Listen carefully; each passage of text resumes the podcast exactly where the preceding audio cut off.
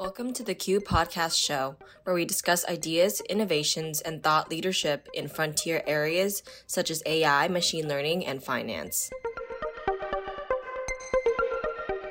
This podcast is the second part from the Machine Learning and Finance guest lecture. In today's session, we are joined by Dr. Igor Halperin from Fidelity Investments in a discussion on reinforcement learning and inverse reinforcement learning in simple examples and applications in finance. Now, on to Sri Krishnamurthy, the host of the show. Thank you, Sri, for inviting us. Uh, in, in this unusual time, uh, one additional unusual uh, thing for me is that uh, that's the first time, as I mentioned, I've given a presentation from a hotel room. Uh, so I hope that uh, it will not affect negatively the, the quality and it will go all right. So, but let me know if, if you have issues. Um, with the, the sound. So, um, so my, my part will be about the final uh, sections of the book. Uh, the, the final um, uh, part of the book is called um, uh, Sequential Data with Decision Making. And uh, this part of the book covers uh, both reinforcement learning and um, inverse reinforcement learning. But before uh, going into uh, explanation about what these things are, uh, I would like to start with a couple of my favorite quotes by Vladimir Vapnik, uh, one of the founding fathers of, of machine learning and inventor of support vector machine. Uh, and uh, these quotes are shown here, and especially the one which I like and think it's quite relevant to the whole paradigm of reinforcement learning is this second quote, which says, one should one should avoid solving more difficult intermediate problems when solving a target problem. And uh, to me, uh, this uh, signifies uh, like this uh, uh, reinforcement learning implements, in in some sense, this second Vapnik's principle. it, it does it in the following sense. So reinforcement learning offers some sort of a paradigm shift in, in how we can do finance. It's not how we uh, do it uh, usually, uh, but uh, the, the shift would be the following. So uh, traditionally in quantitative finance, what we do, we find some predictive signals. They should be predictive of their of themselves, and they should somehow correlate with the future asset returns. Right. So once we extracted them, those alpha signals, then we use them in, in our trading strategies. So, so the sequence of steps here is that we first build some sort of a predictive model for the future, and, and then we uh, uh, plug uh, this model and use them and, and use it for, uh, for uh, coming up with trading strategy. Uh, however, it's not the, the only possible paradigm. and the approach to reinforcement learning is exactly swaps this, these two things around. So the, the focus of reinforcement learning approach is to act optimally, right? And um, uh, but uh, what you do about prediction of the future is a secondary task here, right? So sometimes future can be like uh, the, the model of dynamics can be highly complex and still your actions uh, might be simple. So, so, so there are uh, cases in which um, in, in, in, which you, you don't have to uh, you know, uh, develop very sophisticated model of the future, uh, but you, you, you can directly focus on, on, on you know, acting optimally. And of course, this is not to say that uh, building uh, models and, and, finding predictive signals has no value, uh, very far from saying that. But it says that the paradigm of reinforcement learning exactly, you know, turns this sequence of in, in, in its own way. So, uh, so this is one of the reasons I like reinforcement learning because it implements its principle. The second thing, it also incorporates a so-called feedback loop, which uh, which makes it, uh, in my view, uh, particularly attractive for applications in quantitative, finance because very often we see, uh, you know, it's a classical situation uh, when you find the good signals, uh, they are predictive for themselves, predictive for the future. Uh, you use them in for example, transaction costs. So, so there is no the approach based on forecasting the future does not incorporate any sort of a feedback loop, which might be very important as every practitioner in finance knows right? Uh, so now let me uh, briefly talk about the, the, the, paradigm of reinforcement learning. So in reinforcement learning, uh, you have uh, uh, two, uh, two uh, players in a game. Uh, you have an agent, uh, which can be a trader for financial applications, or some other financial agent, and you have environment. in real, in applications which involve interaction in real time, this is a some sort of a physical or financial environment, but in applications which uh, work offline uh, in a batch mode setting, uh, this can be simply understood as a source of data. Uh, so the interaction between these two uh, players proceeds as follows. The agent uh, receives the information from the environment, which is codified in this state vector, ST code, or called here ST. And the state vector can include market prices, it can include the uh, private information of the agent, such as the composition of the agent's portfolio, uh, and anything else which might be relevant for constructing optimal uh, strategy. Upon receiving this information, the, uh, the agent acts. So the, the task of reinforcement learning is a sequential multi-step decision-making process and extends over uh, multiple steps in time. And, and each time, uh, the, what happens here uh, is repeated. So the, at each time moment t, the agent receives the information from the market and then it acts. Uh, so there is an action variable at, which goes from the agent to the environment. And in applications for trading, it will be your trades, your portfolio trades, the vector of portfolio trades or changes of the position. Uh, now, the, the objective of doing this whole thing is to maximize so-called rewards, uh, which is the same as uh, the utility function in the uh, financial and classical finance. So, what is the reward? Reward is a generally a function of the, the state variable and the action variable. And uh, uh, agent, the agent is assumed to receive uh, one step reward upon taking every action. And the reward can be positive or negative, but the total objective of the agent is to maximize these, these rewards, the total value of the rewards discounted with using some discount factor. Um, uh, now, because rewards depend on the state uh, and, and the state evolves, uh, can evolve stochastically, it can also be partially impacted by the actions of the agent, and that's why we have this extremely important feedback loop, which I mentioned before, which is unique to reinforcement learning and not encountered in uh, supervised learning or unsupervised learning. So they, uh, because of these two things, the, the environment changes in time, and therefore uh, the agent cannot simply maximize the total cumulative reward. It rather maximizes the expected value of the future uh, cumulative reward, which is determined by how the agent acts. Uh, and now, and how the agent acts is defined is determined by the so-called uh, policy function. So, policy function is exactly a prescription how the agent should act, uh, what action it should take, uh, a uh, given the state of the environment. All right, and this whole formulation is is actually a generalization of very classical approaches of dynamic programming, pioneered by Bellman, Robert Bellman, in, in 1950s, uh, which uh, uh, is designed to work actually in uh, real world problems, which are typically highly dimensional. Classical uh, uh, dynamic programming approach only much more dimensional and discrete state action space. All right. Uh, uh, now, uh, now this is uh, just a repetition of the same um, of the same uh, uh, slide in a, specifically in the setting of trading. So your agent becomes a portfolio manager, and your environment becomes data. All right.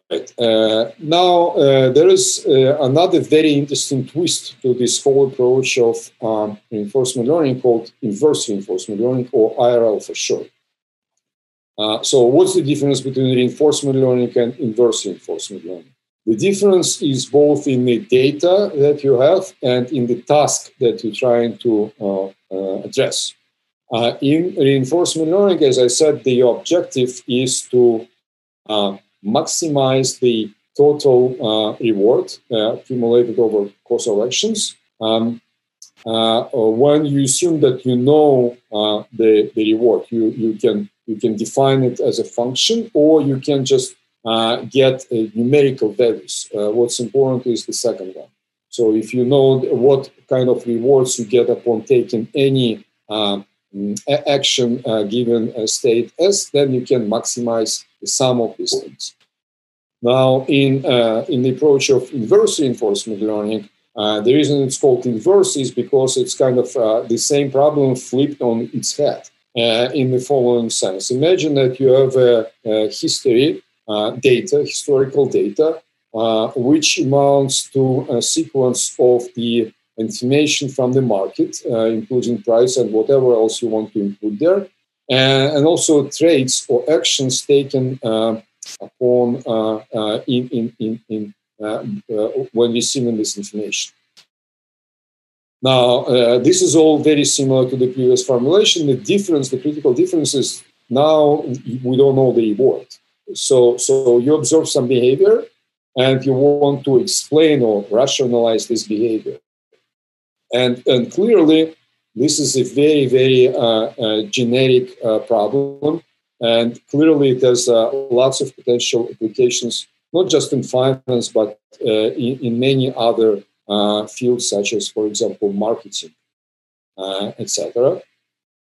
Uh, but specifically for finance, uh, there are obviously many interesting potential applications. For example, if you trade over the counter, so you observe trades of your counterparty, uh, you can try uh, to apply this formalism and infer the the, the, the, the motives, the, the uh, utility function or reward function, which was maximized by your counterparty. And then once you do this, you can probably uh, use it to your advantage.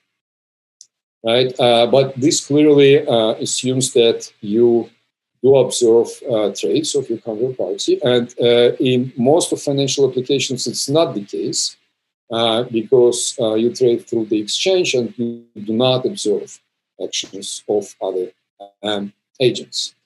Uh, but I will talk a little bit more uh, later about what are other interesting problems which are based on IRL formulation that you can formulate there and address right? Uh, but first, I want to say a few words about uh, uh, like general uh, recommendations and, and, and, and, based on our experience of working with uh, such algorithms. So, uh, so as I mentioned before, the reinforcement learning is a is a extension and improvement over classical methods of um, of dynamic programming. Um, Uh, which uh, uh, was given a strong push recently in recent years by companies uh, such as uh, Google or OpenAI, etc. and most of the reported progress so far was reported in video games and robotics. And in particular, the approach which is advocated by, uh, for example, DeepMind is, is the so-called deep RL. So basically, deep RL, deep reinforcement learning, is a combination of uh, principles and ideas of reinforcement learning uh, with uh, uh very powerful uh, methods of function approximation based on neural nets. Um, uh, as as presented by Matthew, and as some of you may know from elsewhere, um, neural nets are very powerful function approximations, and then they can be used to to uh, to produce very flexible uh, uh, specification, uh, non-parametric specification for different objects which uh, are encountered in reinforcement learning, such as value function or policy function. However, the word of caution that I wanted to sound here is about big differences between applications of reinforcement learning for video games and robotics and applications to finance. So in robotics and video games, you typically have plenty of data uh, you have a very uh, low noise level, and the dimensionality of the state action space is uh, normally not too high. So it's, it's typically intense, maybe. Um, however, none of this uh, is the typical case for finance, uh, because in finance we have uh, tons of noise. It's mostly about noise. we don't have plenty of data unless you're talking about high frequency trading. Uh, and uh, the dimensionality of the state action spaces is extremely high. Uh, it's in, in, in hundreds. Uh, even if you deal with something like simple, like specialized uh, equity fund uh, with a strong reduction of the of the possible choices of stocks, right? So, so the short, short conclusion is that RL for finance is very different for, from RL in Atari games. And then the natural question would be how we should proceed, how you should start with using RL or IRL in finance. And our recommendations are listed here. So first, uh, uh, I would recommend to avoid the temptation to start with available off-the-shelf uh, deep RL libraries, even though they're available and easy to try uh, the chances are that uh, they would not work uh, as you expected from the start and may not even work as you expected uh, to the end until you give up on them. Uh, and on a similar note, I suggest avoid the temptation to start with deep learning as a way of function approximation.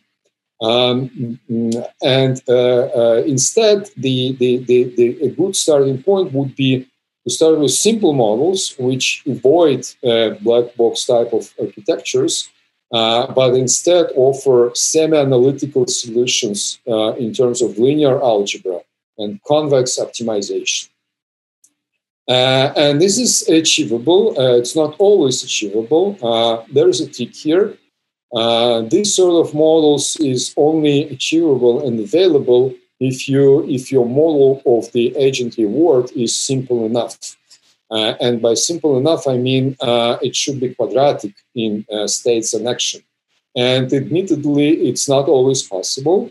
Uh, and therefore, there is still a huge potential for uh, more flexible uh, approaches based on neural nets to reinforcement learning. However, to understand it, to develop the intuition, and to have a, be- uh, uh, benchmark for, for comparison, uh, I still believe that the, this approach has a strong appeal and the value.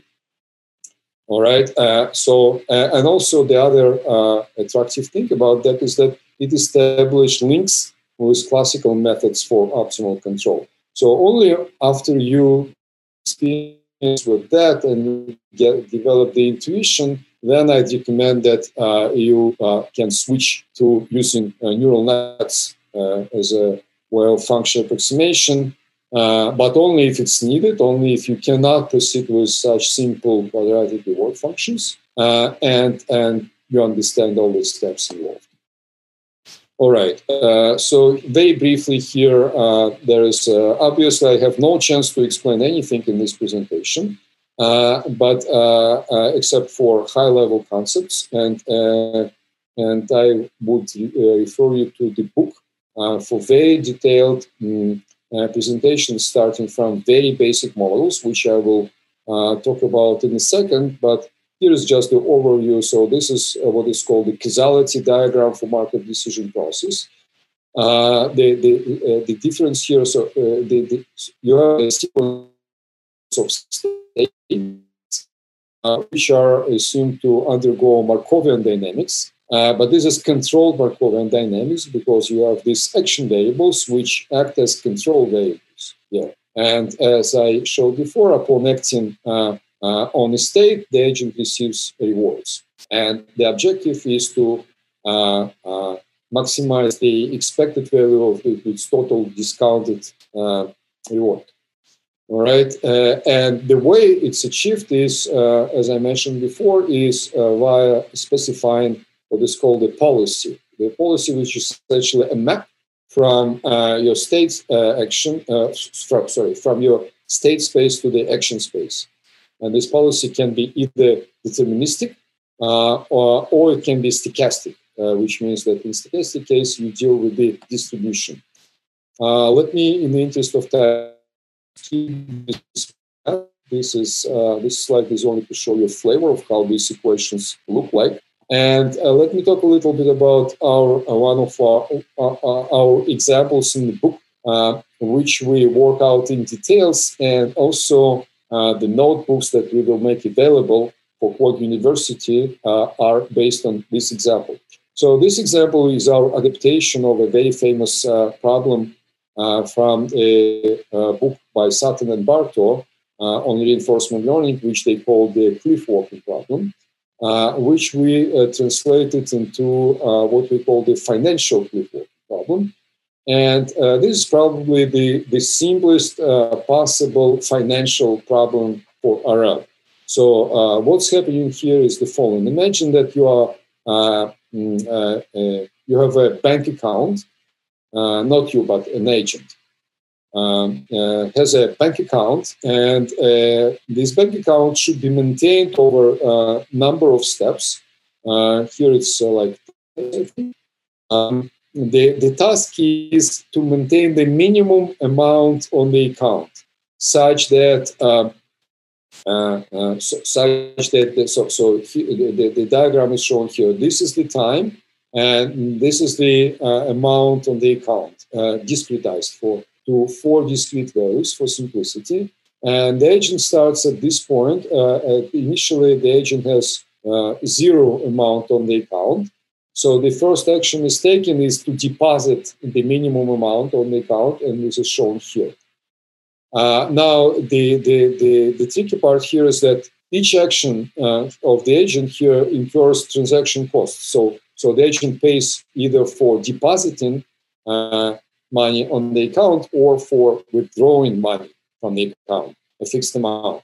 Uh, and therefore, the optimal strategy of the agent is to deposit the minimum required amount and then do nothing over the course of uh, uh, of this uh, history.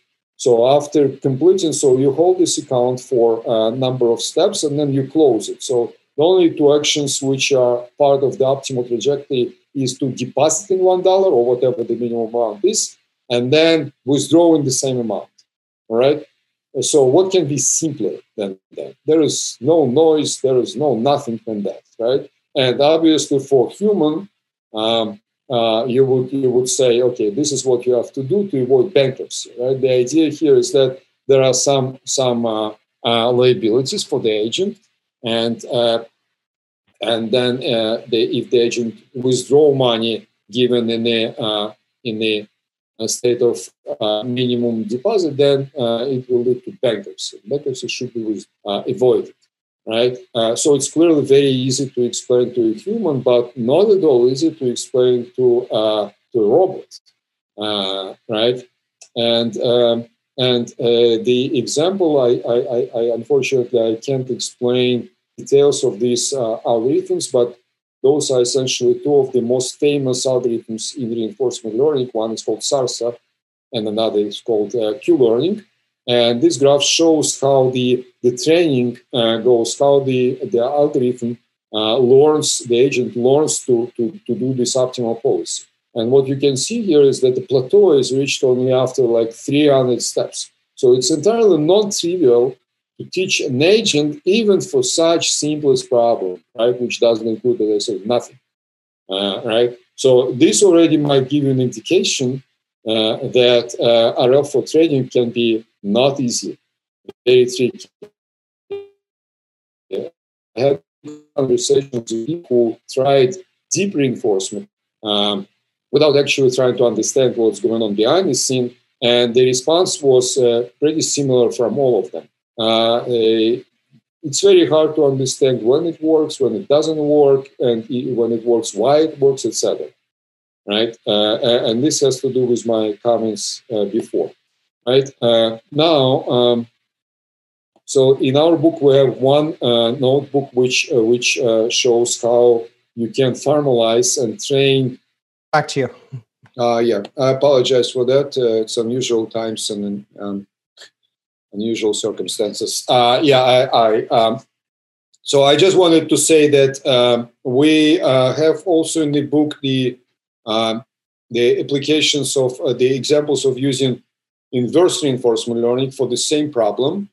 Um, and the objective is again to understand how it works. So we have a few uh, very popular methods of inverse reinforcement learning. One is called maximum entropy IRL, Another is called IRL from failure. And the third one, uh, which is uh, which appears the most interesting to me, is called uh, TREX, which stands for trajectory-based extrapolation. Uh, the key point to, to what I want to emphasize here is the following. Um, most of the uh, uh, applications of IRL assume that the, the data that you use in order to infer the reward function is uh, optimal or close to optimal. And uh, and clearly, it's something very easy to do in, in a simulated environment, but something which is very far from obvious in uh, real world applications such as trading. How do you know that uh, the uh, data collected from any particular trader is optimal? What is optimal in the first place, right? So there are certain so so methods such as IR, uh, maximum entropy IRL are uh, um, forgiven uh, to an extent to you because they do not assume that literally each action taken by an agent is optimal, but they rather assume that suboptimality is a kind of sampling issue. So, so you have a optimal um, policy, which is the distribution, which is stochastic policy, and whenever you see suboptimal action, it's just sampled according to its probability, right? But uh, this TREX thing uh, uh, actually lowers the intent of the agent and it does not assume optimality of demonstrations. Uh, so, so in a sense, it performs extrapolation of a action of the agents. Um, so uh, we have examples uh, in you can run notebooks and you can see how these three methods actually perform and and why TREX seems more promising. Uh, because it produces uh, uh, better looking results. So in the interest of time, I'll skip some interesting applications of IRL. We have, we have a chapter section in the book and also a original paper, which we wrote with Matthew, on, on two related algorithms for direct and inverse reinforcement learning that we call the GLearner and Go. Uh, uh, which exactly implement this uh, this concept of, of working with tractable and quadratic um, reward functions. All right, so this is the picture of a section in the book. in the interest of time, I'll skip the performance of this. Uh, here is the reference to the original paper. Now, uh, the last thing I want to mention is, is that um, uh, and this has to do with my previous comment that uh, in IRL setting, you do not always observe actions of the trader, but you rather observe what is easily observed is market dynamics. And then a, an interesting question would be, can we actually apply the concepts of reinforcement learning, inverse reinforcement learning to the market as a whole? Like, can we think of a market as a, some sort of an agent? If it's an agent, what's its utility function? Uh, how it optimally invests in, in different uh, stocks, etc. And uh, it turns out that uh, uh, you can apply uh, this, this concept, this approach of inverse reinforcement learning to such sort of an agent, which kind of implements the, the idea of invisible hand of the market. So that's why we call it invisible hand agent. All right, and again, there are uh, there are corresponding sections in the book, and uh, and there is also the original paper referenced here. So uh, this is more or less uh, what I had to say. Uh, coming back to the book, again, the structure of those last chapters is that in chapter nine we have a general intro to RL, including this uh, financial quick and then some other simple cases such as optimal trading. And then chapter 10 uh, talks about extensions, applications for, for option pricing, which I didn't have to didn't have chance to talk about today uh, or portfolio trading. And then a very uh, long chapter uh, 11 talks about different applications of inverse reinforcement learning. Uh, and finally, we have uh, uh, one more chapter 12, which is which is it's not a teaching material; it's rather research topics. but the reason I'm mentioning it here is because these research topics are pretty much related with uh, IRL and in particular with the applications of IRL to the market as a whole. And there are some other uh, uh, interesting topics which have to do with, uh, with uh, uh, for example, interesting Uh, concepts of uh, reinforcement, oh, sorry, of machine learning that deal with unification of different approaches. so, for example, recent work of DeepMind came up with an interesting concept uh, where they built uh, a model of the world, but this model is not built to predict the future. The, the, the only purpose of this model is to facilitate uh, the optimal decision making. And uh, I think and hope that uh, we may find uh, similar approaches for our financial applications. And on this point, I, I stop and possible the Paul. Thank you very much. Thank you for joining us for today's session of the Q Podcast Show. You can subscribe to our podcast on Apple, Spotify, or wherever you listen to your podcasts. Visit us at quantuniversity.com for upcoming events, courses, and to continue the discussion.